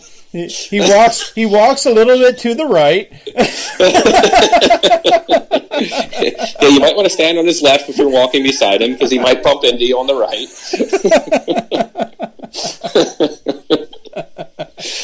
Man. Uh, that poor guy. So, hey, we had a little fun. Whatever. Exactly. Yeah. So oh, that's cool. So what? It, what's what was his first name, if you don't mind me asking, just to make sure it wasn't Uh, the same James. guy. James. Okay. Yeah, yeah, Okay. yeah, yeah. Very So- cool. Yeah, I was gonna say, I, yeah. Be, before I met you, I don't think I knew any Buffalo Bills fan, or well, other than my wife's uncle. But uh, that was Right. Yeah. So Yeah, I know a few of them. There's a there's a bar up in uh, Harrisburg, the Harrisburg Bills backers area, yeah. and there's a bar up there. Um, geez, I can't even remember the name of it right now. Um, but anyway, they you know that's where they get together and watch the games every Okay. Sunday. And I've always wanted to go up. I I- you know I consider myself to be part of that club. I message on their boards and stuff like that. Um, but I've never actually gone up to watch a game. I'd like to go up and check it out sometime. okay. It'd be pretty cool to be in a room full of uh, you know fifty to hundred guys or whatever, and girls Yeah. you know, they're all sitting there cheering for the same team because I've never really been part of that. So, I bet. Not Yeah. here in Pennsylvania, right? Uh, Yeah. so Yeah, so uh, also uh, there was something else I was going to say too along those lines, but I forgot. So what about being a Bills fan? yeah, um, oh well, I'll it'll come to me one day, and then I'll have to like in the middle of the night be like, Troy, I remember. Uh, so yeah, I guess with that being said, uh, I guess it's a good time to close it out. So Yes, sir. um, oh, I know what I was going to say. Uh, speaking of Buffalo Bills, there's a potential we might be uh, having a special guest in the very near future, and uh, we are hoping we have it lined up. We're hoping everything works out. Um, so we'll give you more keep our details fingers, when we yeah, find keep our out. fingers sure. crossed and hope everything goes through, and we'll be able to talk with him. And and uh, if everything does go as planned, you'll hear from him next Sunday. Yep, most definitely. So, so with that being said, I hope everyone enjoyed the show, and uh, until next, well, actually until Wednesday for us, we'll do our Mhm. football pick show, and uh, we'll see if uh, you are still on uh, top of the uh, heap. And you know what? Based on how your week is going Oh my god! with the Buffalo Bills and the Atlanta Braves, uh, I'm I'm not going to bet the house on you yet, Troy. Yeah, I'm, I'm not going to bet the house on myself either. So, um, hey, if you're listening to this before the Braves game today, uh, send some good vibes my way. My gosh, it's been since '99 since we've been to the World Series. So, um, come on, man. Yeah, I, I want to get there and play them Rays. And the, the Dodgers have no motivation to go to the World Series anymore because they all they want to do is go play the Astros. That's all they wanted, right? Yeah, right. So, so let us go play. You guys, Yeah. you guys can have the Astros another time. Yeah, You know what? Play them in an exhibition game somewhere. There you go. Right. Go back to your home in L.A. exactly. Go go visit Ty. Yeah. All right. I right. think we're going here, Howard. there you go. All right, guys. All right. Well, until Wednesday, uh, have a good one and uh, stay tuned. Thank you for listening to another episode. Please like us on Facebook, follow us on Twitter at StayTunedTNH, email us staytunedtnh at gmail.com, and uh, whichever podcast avenue you're listening to us on Google, Apple, Spotify uh, please subscribe, share, rate, and review. And until next week, stay tuned.